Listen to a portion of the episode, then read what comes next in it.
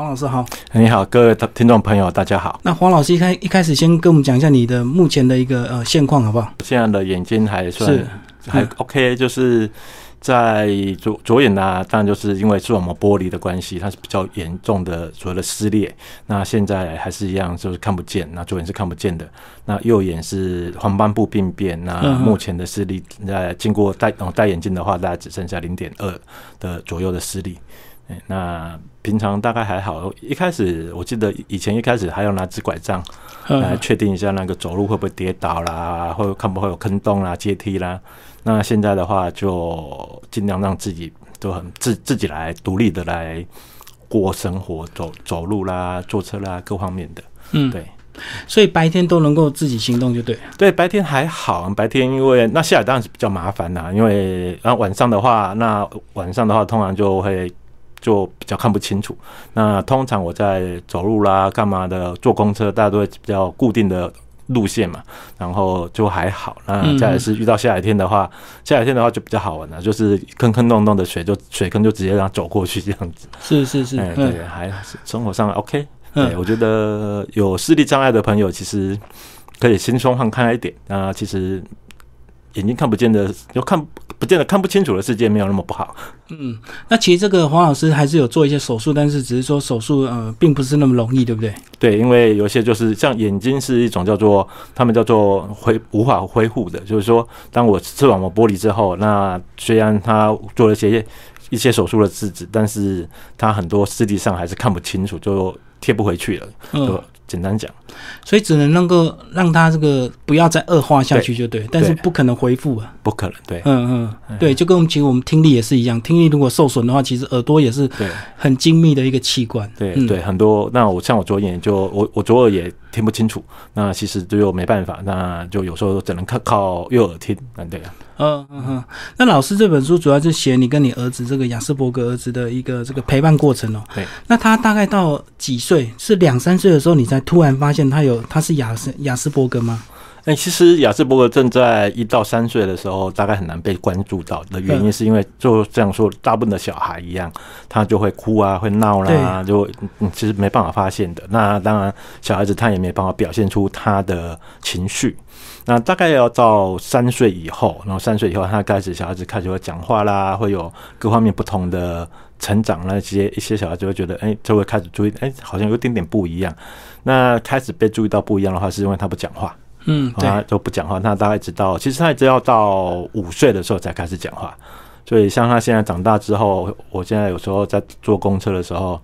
我都蛮不习蛮不蛮不习惯一个听那种小男孩，就三四岁的小男孩或五六岁的小男孩，当一直讲话，一直讲话，一直讲话。我后来想一想，好像我生命中没有这个记忆，因为我儿子在三都不讲话。都不讲话，他就嗯嗯嗯嗯啊啊啊就这样子而已。那到了大概四岁多快五岁的时候，那我记得我爸爸说，哎，他怎么都不讲话？然后我们我才带他去做那个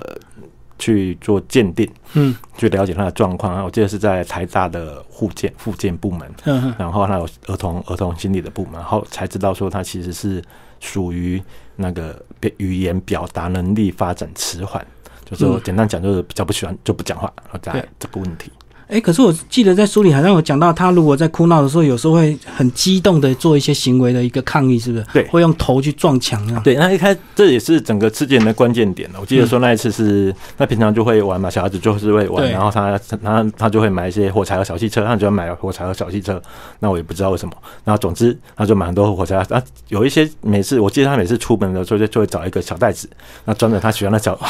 最爱的火柴小汽车。买了好几台，然后带去。然后晚然后晚上睡觉会带一只一台叫做红色的小汽车，然后每一次每一次他丢掉的时候，每一次他他就会找找不到，他就会去找找找找找找那台好小汽车。是后来我们才发慢慢发现说，啊，他每手上有那只小汽车之后，然后有一次他就找不到，他就很生气，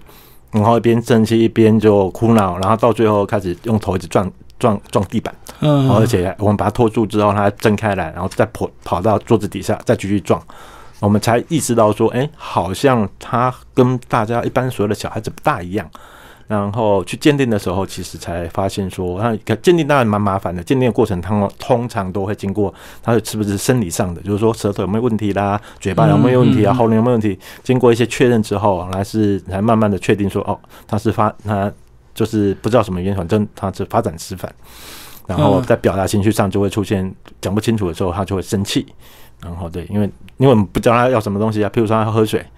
然后他讲不清楚，他不会讲，嗯，他不会讲，他就说，嗯嗯嗯，那就可能指着冰箱。那我们讲冰箱，然后冰箱，然后那冰箱有什么要打开来，他就会指着水水瓶，然后跟他讲，嗯，然后他说，嗯，他就嗯嗯，然后我们就知道他要喝水这样子。哦，所以他那个激烈的行动就是表达情绪的一种方式，因为他没有办法讲得很清楚，所以他只好用很激烈的行动来表达就对了。对，就是我们一直没有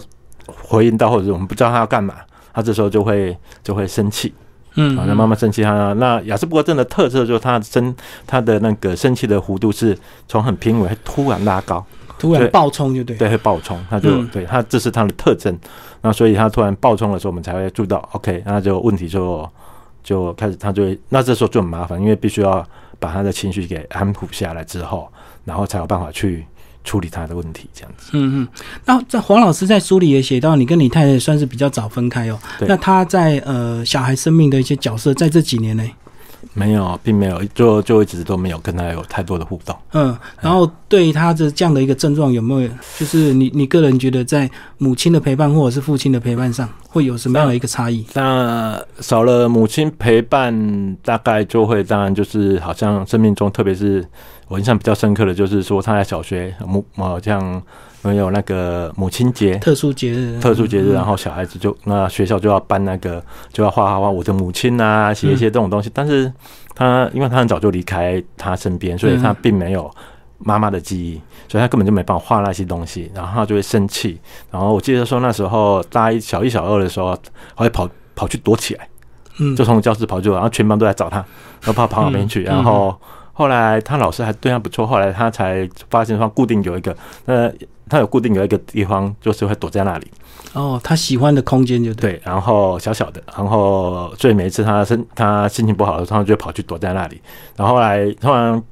老师的话会知道说他躲到哪边去之后，就不找他了，因为其实你硬把他拖出来回到教室，其实会带会整个情绪不好，而且会影响到别人，对不对对？然后就顺他的性就好，就摆在那边。对，那也这也是这个原因使得我们后来。觉得说这些类似这样小孩子的家长，他其实需这时候需要一些家长在旁边陪他们。所以，我们呢，我记得在仁爱国小就成立一个叫希望教室，有家长会来成立，就是说，让让一些让一些有状况的小孩子的家长或者互相帮忙，可以可以让张小子有一些状况的时候，有个家长在旁边陪着他。譬如说。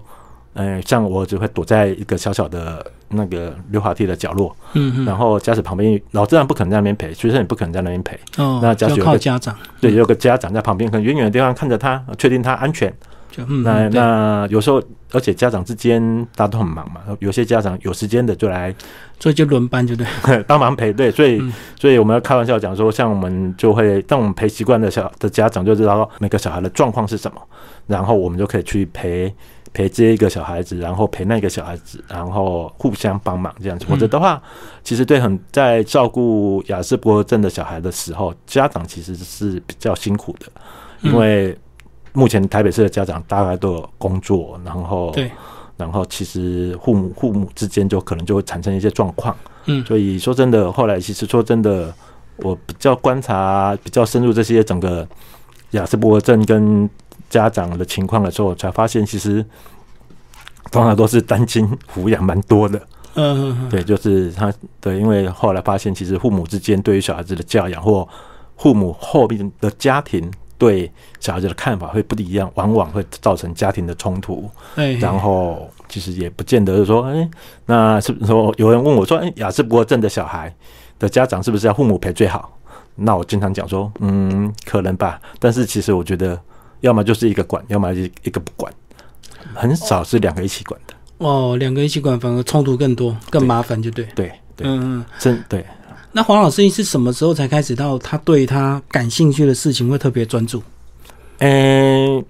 我觉得这蛮好。这个大概有这种小孩子是比较容易观察的。那再次提醒听众，就是说小孩子这种特别的小孩子，他在五岁以后会越来越明显。那一开始在四五岁的时候，我们发现他一件事情，就是他不是我我刚才讲他很喜欢看火柴和小汽车嘛，嗯，他很喜欢有很多，而且要去买这样这样这样的东西，有玩具啦各方面。然后他每次看我们看那个影集，那时候有一我记得一部片子叫《冲锋飞车队》，叫 Taxi，、我那个法国片 Taxi。哦，啊，对，啊，那 taxi 里面不是有很多车子跑来跑去，跑来跑去，跑飞去，车追逐对的，追嗯追逐。然后有一次，我就仔细，然后，然后我有时看他在排火柴和小汽车，排排排排排，我想仔细一看，哎，这个好像是那个电影里面的场景，对，他就把那个当时的那个场景把它排成，他用很多次把它排撞在一起的那种场景，把它摆出来。嗯然后我记得他每一次看电，每一次只要有人来，包括他的小孩、他的他的表弟、呃堂弟堂妹来，还是任何我的朋友、任何人来，一一一来就就会叫他大家看那个冲锋会车队的电电视，嗯嗯然后所以开始发现那些专注，然后后来再长大一点之后，他就开始玩那个那个什么那个那个新那个甲虫王者，嗯，这样不是卡牌吗？然后对对对对，，然后他就会去记里面的东西，然后再长大一点就玩神奇宝贝。然后神奇宝贝有一次他在他才我记得说那时候他才一年级，其实认不了认识不了多少字的。然后在那边看那个，他就买那个神奇宝贝的图鉴，然后然后每个图鉴其实上面有很多字，然后说哎这个叫什么虫，那个叫什么虫，嗯全部讲完了之后，然后大家觉得说奇怪，啊你又不认识那些字，你怎么讲得出来？他结果我们才发现说他把那个一百八十几种神奇宝贝的名字全部记起来。全背下来，全部背下来，然后也不知道他怎么背的，然后后来又玩游戏玩卡，那其实对很多事情他就会很，就会不断的去去看哦，不管是不管是他就会不断的反复的会去做很多很多事情，譬如说，就像我刚才讲的，把那个甲虫王者所有的招式全部记起来，嗯嗯，对啊，他就很专注，每天就固定的时间。我记得那时候他是小幼稚园、小学的时候，他每一天就是固定要去一个地方玩那个甲虫玩扯机，要玩，然后而且一定要玩两次啊，然后那玩两次完之后才会走，就是很固定的一个，就是它有它自己的规律，就对。对，就一个 routine 的东西在里面走。嗯嗯嗯那什么时候开始触碰到音乐，然后让让你发觉他这个对小提琴的一个专注？那那这个部分就要从另外一件事情来说起，因为这种雅斯伯格症的小孩，他其实在教室啦，在各方面，他其实不大会有朋友的。他幼稚园的时候，他从中班开始，然后换了两，一定就都要换好几间幼稚园，那换了两间幼稚园。第二间幼稚园其实有点不说，后来我们才拜托到一个老师，他愿意收他。然后，然后他在唱游课的时候有个特色，就是他都不参加唱游课。嗯嗯然后我们觉得蛮奇怪的，然后但是那另外一方面，我们又发现他一件事情，他他他对这音乐有兴有好像有一些记忆，就譬如说有一次我在就好像有一次刚收音机吧，刚好在放那个那个魔笛的音乐，嗯嗯然后他突然就拿那个他的他以前他有很多 DVD，他就拿 DVD 来突然拿给我看，就这样比比比比比比，然后说这什么意思啊？我说。然后比比比，然后就指着收音机，然后就拿着魔笛音乐就比比比比比。我们突然发现说，哎啊，你怎么会知道？我们后来才知道，哦哦，仔细听才知道说啊，原来摩笛的音乐跟他的 CD 是一样的，收音机的声音跟他的 DVD 的音乐是一样的。我们才、哦，对，嗯那时候我们就有点注意到。那因为那注意到音乐是因为我姐姐，我姐姐本身她是音乐科班毕业的，所以她就开始注意到这件事情。然后我们就试着去让她上那个那个叫做，好像所有的小孩子都有那什么很多嘛，台湾台北市很多这种音乐小班的，就三嗯四五岁的那种打击乐啦，什么乐，她也没什么兴趣，她也不喜欢去。然后我想说，那大家对音乐没兴趣吧？然后到了小学，那小学因为仁爱国小的一些社团叫弦乐社团，然后他看人家拿小提琴，就觉得说他要学小提琴，嗯嗯那我们就陪他去。然后其实那是他当时他选的，在书里有讲到，他后来这个参加了一些选拔这样子，然后后来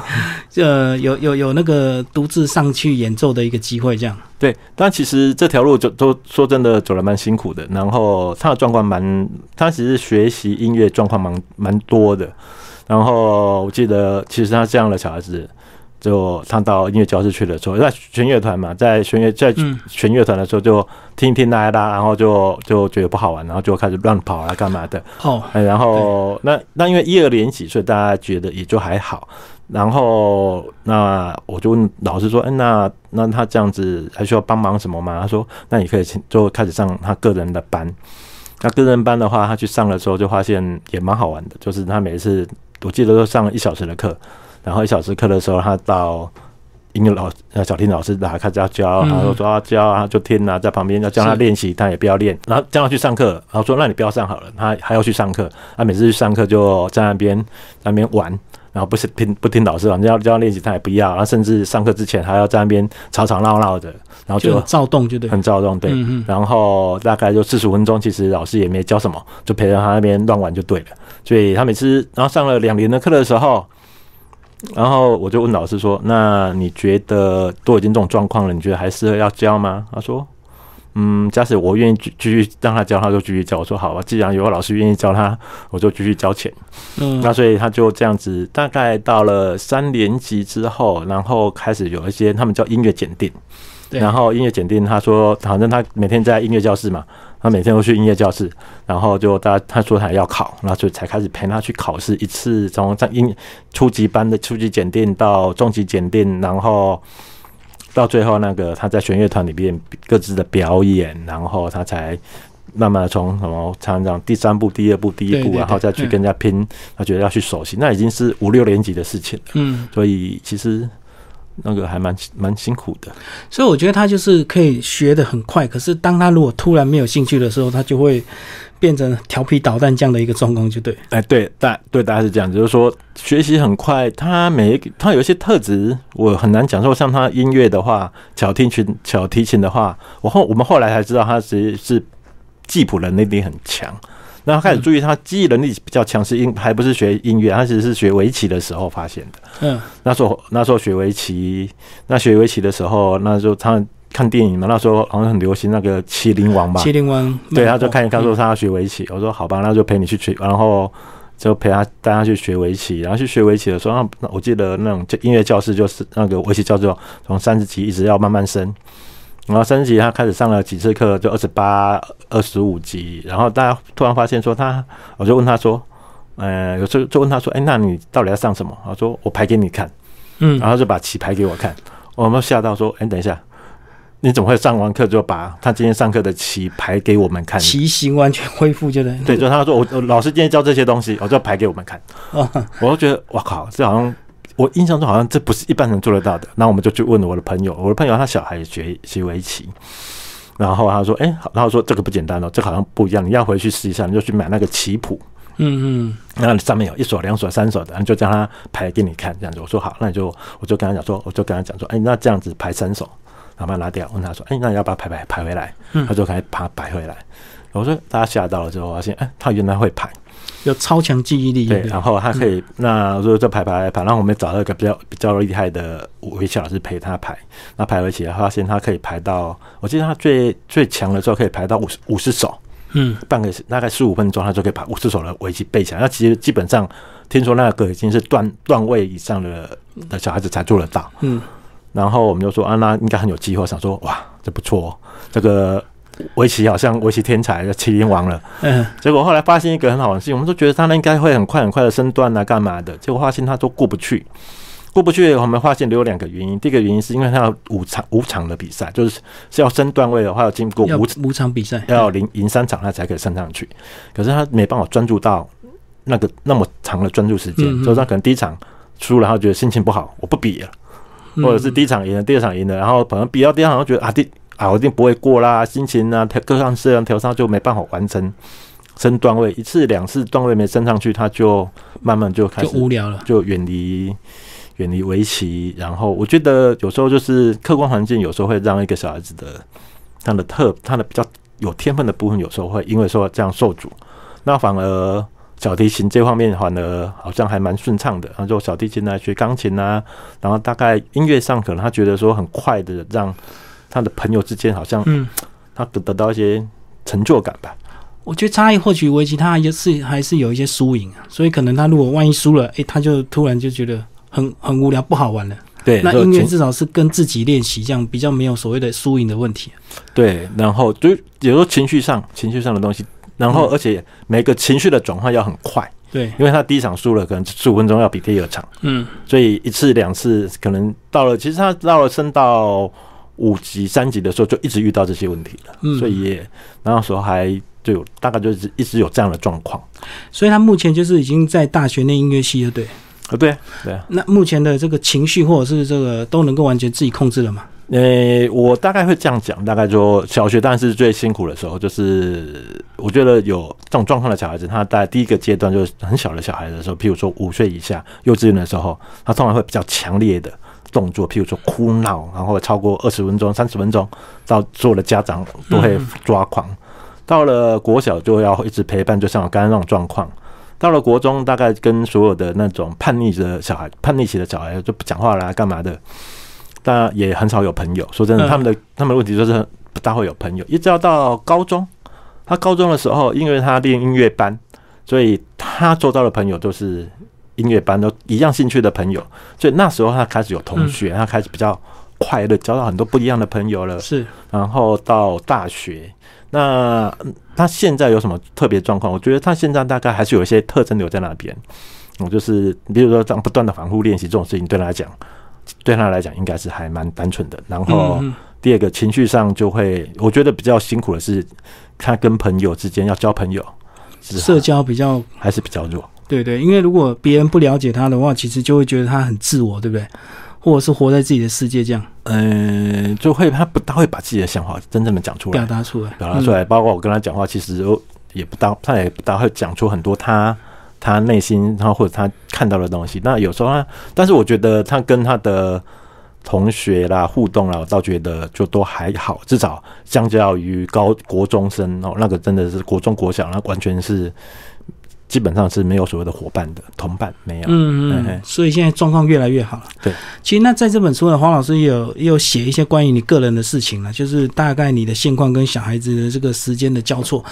是不是接下来黄老师聊聊你自己啊？你自己在书里有讲到，你那时候也到英国念过书啊？嗯，对啊，我在英国回来之后才开始进入所谓的政治圈嘛。哎，我其实，在英国之前就已经在我我练台大政治系嘛。那我政治系的时候就就开始要助选了。哦，你是野百合时代 啊，不小心透露年龄。对，就对在换成对面那边，我就曾经待过。对，野百合时候，我还在上面演讲，我记得。嗯，所以大大小小的争议吧，或者是说现在香港的事件对我来讲就不会太陌生。但哦，很熟悉啊。对，就感情景啊。然后出国回来就还是回到就助选选。举那时候我记得是陈水扁吧，陈水扁市长，陈水扁选选市长，就选那一次。然后我是在帮一个议员叫谢明达助选，然后就一路进进出出在政治圈，大家就一直在政治圈工作。然后有时候在不同的商，也有在商业领域，这样像在媒体啦、咨询产业啦。哦，那当然基本上都还是跟行销公关有关这样。你什么时候开始领悟你适合做幕僚，不适合去当那个头啊？在书里也有稍微提到，这有时候还真的不是自己决定的。然后我不知道，就是其实选举，其实他必须要把自己投入在一个状况。那当负责当老大，就必须要扛起一些必须要决定的事情。嗯，对。然后必须要很专注在这件事情上面。那我是一个比较轻松自在的人，所以要我在随意啊，要我当一个老大，然后。然后要约束大家，然后去收集资源、整合资源，然后去再把自己把自己推上舞台上。我好像一直都一直都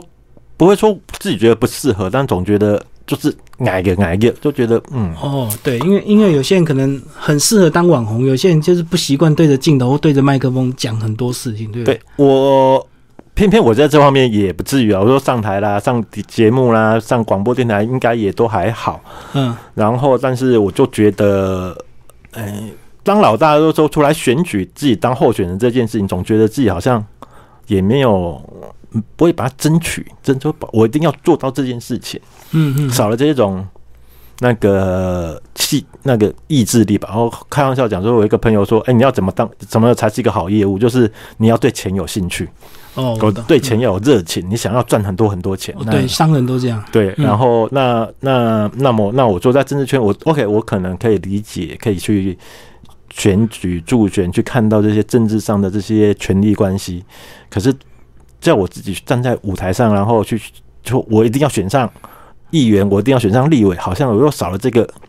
关键性的动力，然后就觉得说，嗯，那。可能吧，我觉得我可能就比较不适合在第一线跟人家冲撞吧。嗯，可是在这个这么多年的这个政治生活里面，你你那时候会不会思考对小孩的一些影响？或者是说你希望你的小孩跟你走一样的路吗？在那时候还不是那么明显的时候，当你开始呃结婚有了小孩之后，嗯，那时候倒还没有去想到说小孩子是不是走政治啊，跟着我走，因为我毕竟在其实政治是在我开玩笑讲，政治大概就三十岁之后才开始。嗯，那其实那时候我才四十岁上下嘛，那其实距离那个。现像现在我这个位置，其实都还有很遥远的距离，嗯嗯，所以倒也没有想到说那个小孩子应该要跟着我，或者是说我应该去选个议员、选个立委，然后然后去开始我的政治的版图。当然那时候大概我那时候大概没想这些事情吧，那时候就嗯有一个小孩子，然后然后有当然有一些工作机会，然后到政政府或者那那那时候我是在台南台南县政府，那总觉得好像应该有一些机会，但是。还不是那么清楚，是对，所以我并没有期待自己。但但是相对回来，就是说在政治上的那些细腻的这种观察啦、判断啊，要去带、要去陪伴小孩子的话，相对也容易很多了。哦，可以用在自己小孩身上，对 对啊，因为再怎样嘛，我开玩笑讲说，那个小孩子再怎么复杂，再怎么不愿意讲，看他这个行为，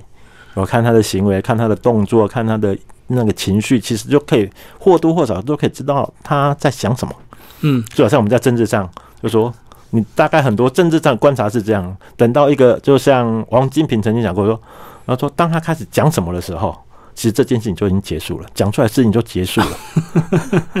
我懂，其实跟股票一样，股票就是当好消息发布的时候，就是准备要下跌。对对对对，没有错，没有错。所以对那主任提到股票，就好像说一个人的行为，你可能会从过去之间的观察，你就我们就可以或多或少的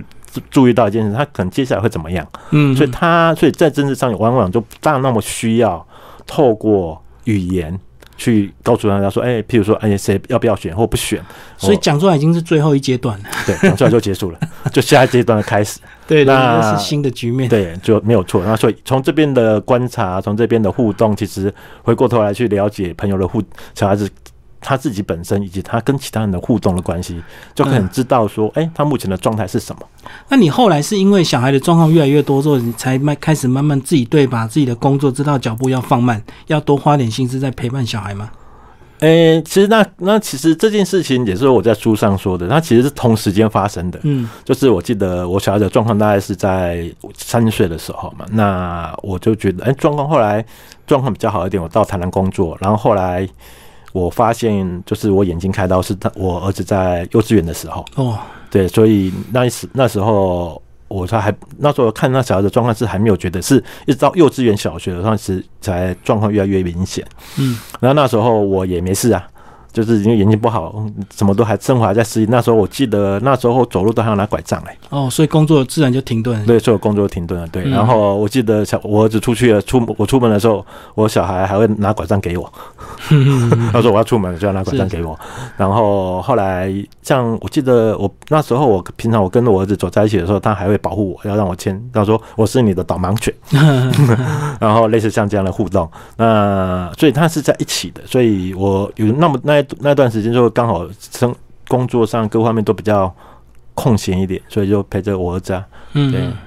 那后来怎么会想要写整理书？你们这样的一本书啊，是想要也给一些雅斯伯格的一些家庭一些帮助吗？原因上是这样子，因为我有时候人家会找我，我后来那时候演讲嘛，会有一些演讲、一些课然后我去上课。那时候我在。真理吧，真理大学有兼任助教讲师，然后大家就刚好有个作者，有个好像有个出版那个杂志社吧，那跟我聊一聊，就说，哎，那你要不要就跟我聊？我说在聊我小孩子的事。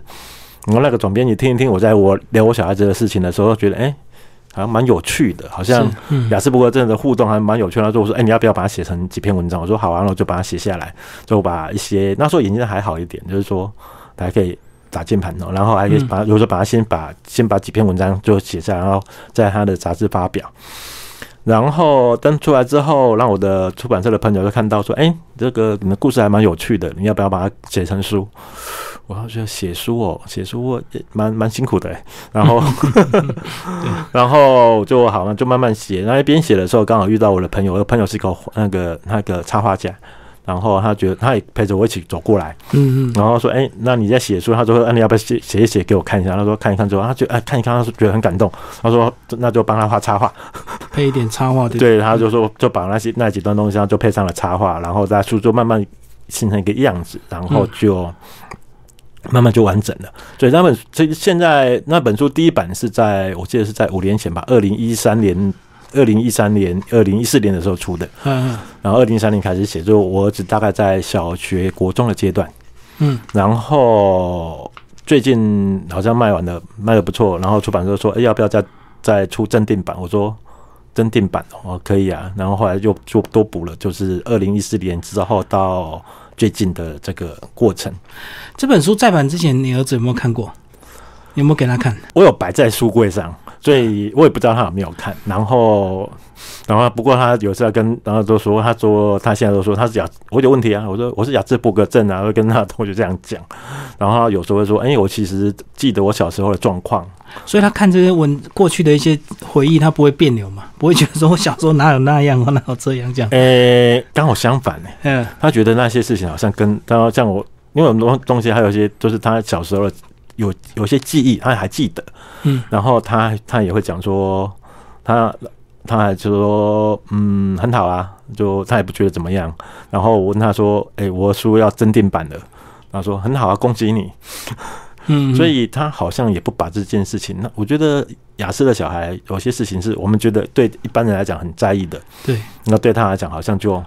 还好啊，我这样哦，他在意的点跟别人都不太一样。对啊，就像我们伟大我们那个雅思市长柯柯批，嗯，柯柯文哲，他当然是他是也是很典型的成人雅思哦。那因为那因为雅思在他那个年代是还没有被认为是叫一个一个症状，或者是被普遍被注意到的。然后我们这个柯文哲市长，他大概他那些成人雅思的就很清楚，有有时候像他看人就还是一样，他不大会看人。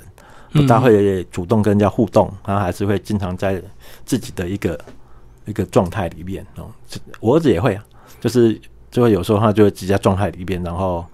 我们以为他有听到什么，但其实要先叫他，哎，对，叫他，然后其实他完全 在自己的那个很容易 对圈圈里面想象就对对，然后他也比较很注意的是那个那个叫 routine 那种规律性。嗯，对，规律啊，就像科比一样，每天早上固定七点半到十点，一定要做什么？一定要做什么？他觉得一个固定性，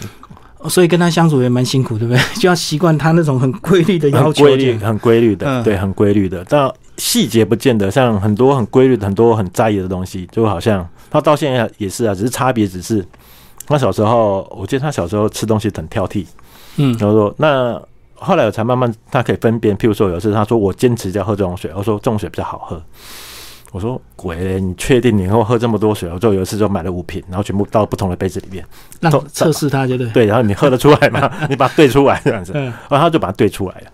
然后所以就变成说，假使就我就一个遇到一个很好的事情，就是说或许很多家长会遇到，就是说我一边对有一个问题，就是说，好，假使一个小孩子他可以分辨出这些味道，而且他坚持要吃，比如说他就很龟毛，坚持要吃这一家的鳗鱼饭，那一家的。那个排骨饭那一家的什么？一般人都吃不住啊，对不对？对，然后就坚持这一家那一家啊，你然后吃鳗以后就要吃这家哦。然后他试了几家，嗯，好，还是这家最好吃。所以，然后他有一个标准在那边。所以有时候大人想骗他是骗不了的，对不对？对，是的，或者是刚刚讲，哎，这样怎样？其实后来发现，其实我我后来发现，其实沟通的方式，都说，哎，这家是我知道你喜欢吃这一家，那要不要试试看这家？或许跟那家一样好吃，那他就会吃。吃完之后，他就说：“嗯，我还是觉得那家比较好吃。”或哎，我他后来或者是说，他会觉得这一家比较好吃，然后他就放弃，就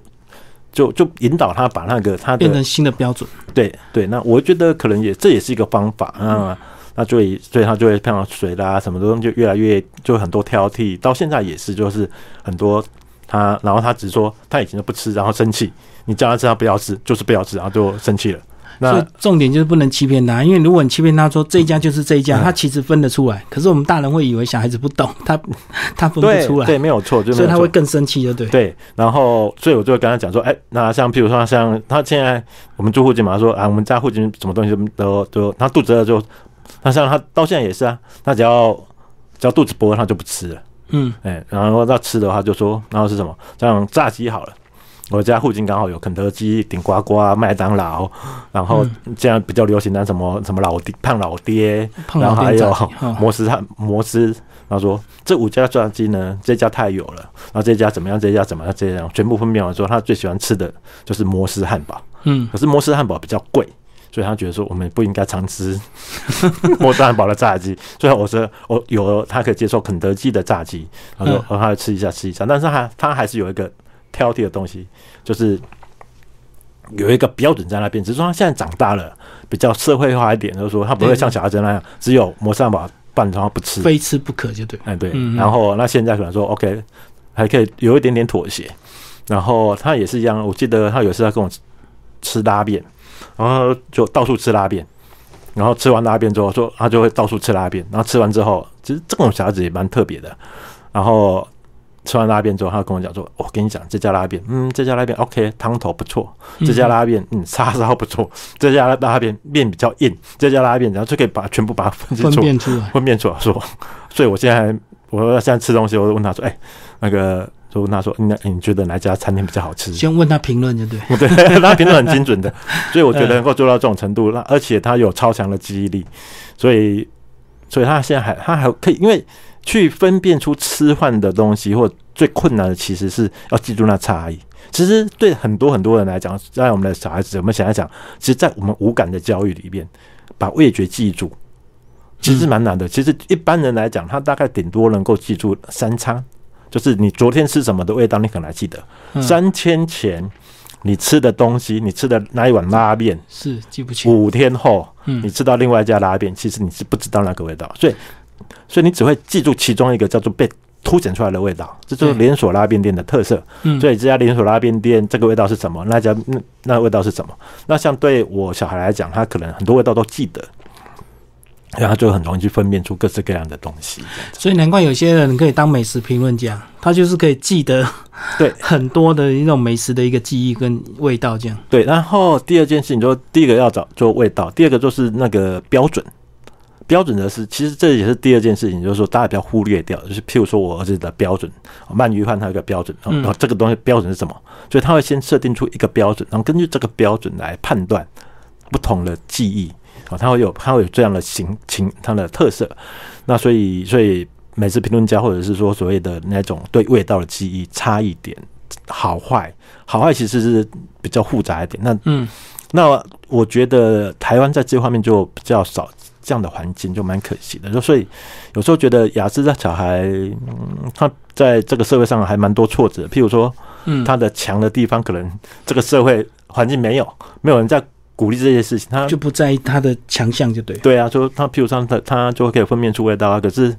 台湾好像没有这样一个有一个工作叫做你很会分辨味道，所以你就你可以写美食评论啊，然后可以赚一笔钱，很少没有。然后音乐也一样，然后音乐他可以记住，像像他音乐，有说我印象中他有一次回来说很生气，说老师对我不好。我说为什么老师对你不好？呃，别人都不用记琴谱，我为什么就要记琴谱？然后有时候问老师，我说啊，他记得起来呀。所以要记啊，那记琴谱其实对于我后来我我又去问我姐姐，她才说，其实记谱这件事情也是音乐学习的一种能力。别人可能可以看谱弹，那老师对他要求比较高，要他记谱就对，他就很生气。对啊，对啊。那其实因为他能力够。对啊，他他可以像他现在要他记，他像他记谱啊，我记得他小时候就可以记一那个三分钟的谱。大概只要拉两次就可以了，是，所以对他来讲，那现在就比较困难一点。现在在现在他现在曲子都要十五分钟、二十分钟，不过对他来讲也也比别人快很多了。对，而且再加上他围棋嘛，他围棋有一个很强的记忆力，所以所以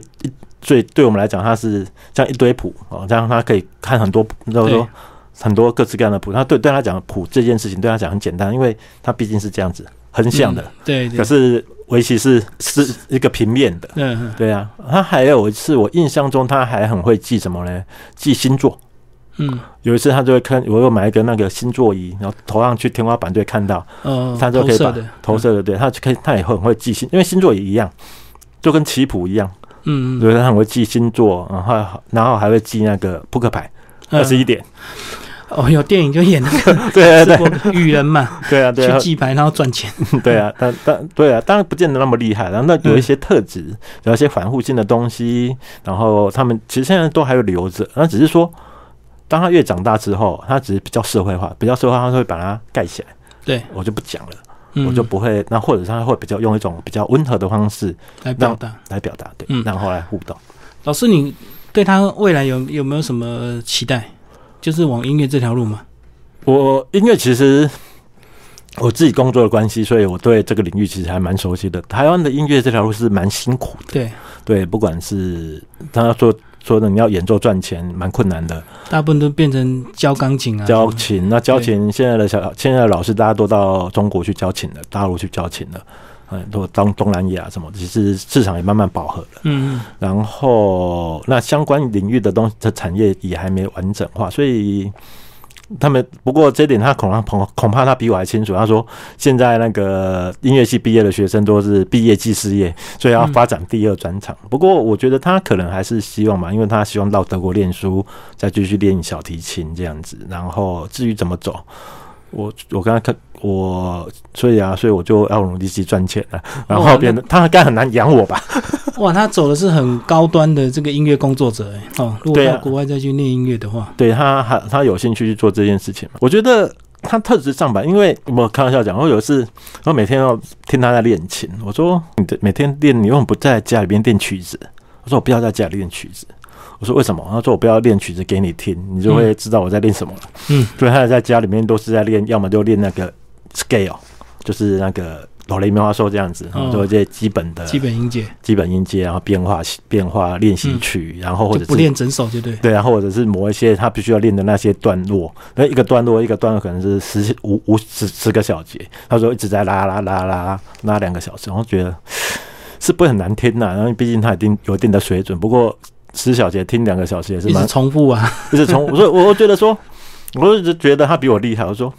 十小节，甚至只有五小节，不断的重复那一小段，他竟然可以忍受。我觉得他们这种反复练习的能量，我觉得，我觉得。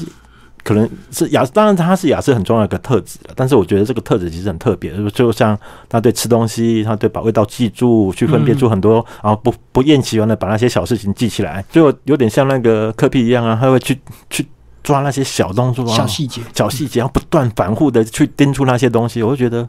一般人可能做不到吧，我我至少我做不到。然后打电动也一样啊，他打电动就是会打到破台。那你要到打到破破台，要不断的过过关，不断的练习，是反复的失败，所以他又对失败又有那么强的情绪，但是他又可以不断的 失败，然后一直到破关为止。然后我觉得这种特质也是蛮有趣的，就是说，可是相对的，台湾的社会可能对像。不同小孩子的不同的特质，没有足够对他的尊重哦。比如像像在台湾的美食评论啊、文化评论、音乐评论，其实是相对比较少。但是这些所有的评论，其实就是要这种很特质、很愿意专注在很很很细节的东西，去找出一个差异出来，那把整个台湾的不管是音乐或各方面，才能够往前走一步。其实我觉得。有时候陪小孩子陪一陪，然后再加上自己也是政治工作者的关系，也会觉得说，其实台湾在整体的环境上，可能我觉得说，好，好像培养出一个好的小孩子，对台湾来讲不会是问题。可是当这些小孩子比较不一样的时候，台湾在台湾的整个社会或者学校环境，其实就没那么鼓励这种东西。对对对，就不你太奇怪、太特别了，反而。跟整个教育体制会冲撞，所以老师刚刚讲，那其实他去德国发展也蛮好的。德国人是不是特别讲究细节，对不对？就很一定会有很多这个适合他的一个工作。我自己在英国念书嘛，然后我觉得欧洲倒是，我觉得这可以稍微聊一下。这个英国嘛，英国是一个很鼓励创新的，嗯，很鼓励创新。其实，在台在用网球啦，各方面音乐啦，各方面其实都是很多英都从英国开始的。好，然后法国就是很音乐、很浪漫的，他就讲究的是生活的体会，嗯，生活，他很重视生活的东西，吃那个味道，喝那些东西，葡萄酒啊，美食，各美食，然后整个就是整个都是充斥在你的生活里面，就是展现出来的文化的特质。那法国、法那德国，德国就德国就像刚刚主持人所提到，它的确是一个很讲究细节、很注重规矩的一个一个一个比较这样国家。但但是我要讲的是说，这些在这些国家其实它是表现出来的。那其实你在那个国家生活的话，我们很容易发现一件事情，就是说他们其实对生活、对这些不一样的东西是比较尊重。那当然还是会有那些。比较激进的人，然后是不管左派或右派，嗯，光头党什么？对对对。然后，但是对于这种对小孩子或对人的基本的这种鼓励、尊重，去追逐那一点点的差别，就像在欧洲很流行，像尤其是德国就很重视那个田径，嗯，他们很喜欢看田径。我一开始我看田径有什么？有什么我就看不懂他们为什么喜欢看。后来诶，慢慢了解他们之后，发现你去跑那，比如说一百公尺，九点八秒、九点七秒，零差零点几秒这样对，那你练要那要多少的练习才有办法多那零零点一秒，多那两公分，多那三公尺？那这个其实就是一种你要怎样去做到鼓励这种叫做追求卓越这件事情。嗯。那必须要在很多事情上去不断的去练习，不断的去练习，然后这样去多做。那个其实有时候我要想说，培养的过程、带小孩的过程里面，说天分或许很重要，但是在在这些天分，在他这样的过程里面，怎样陪着他慢慢去追求这些更进一更好一点点的东西？我觉得在台湾社会是在我在教育上是比较少看到，就是说不断的去追求卓越。比较台湾比较想说，哎，我们就这样不错啊，很好啊。但是，所以台湾很难培养出，好像气氛上很难培养出那些国手，那些世界顶级的选手。当然这几年比较多一点点的体操、棒球各方面是多一点点。可是我觉得整体来看，台湾的社会还是对于这一种追求卓越、鼓励不一样的东西，让他不一样的东西被注意到、被看到，鼓励他在他那个不一样的东西做更多的发展。比较少这种事情，因为你如果太特别，会影响整个教学的进度了。所以老师有时候对这样的小孩也不知道怎么怎么去处置，或怎么样去面对他们这样。因为毕竟每天还是有一定的教学的进度。对对，然后甚至很多家长还会因为说，你不用太在意那些那些比较特别的小孩子，讲忽略他就对。对 对，说这也是可能在台湾的社会上比较比较。目前的情况是这样子，对，所以黄老师这本书也是带给我们一些现代家长以及这个呃教育工作者一些醒思啊，怎么样跟雅斯伯格的孩子做一个陪伴这样子。好，今天非常谢谢我们作者黄建新老师《生命中的美好陪伴》，然后新自然主义出版。好，谢谢老师，谢谢。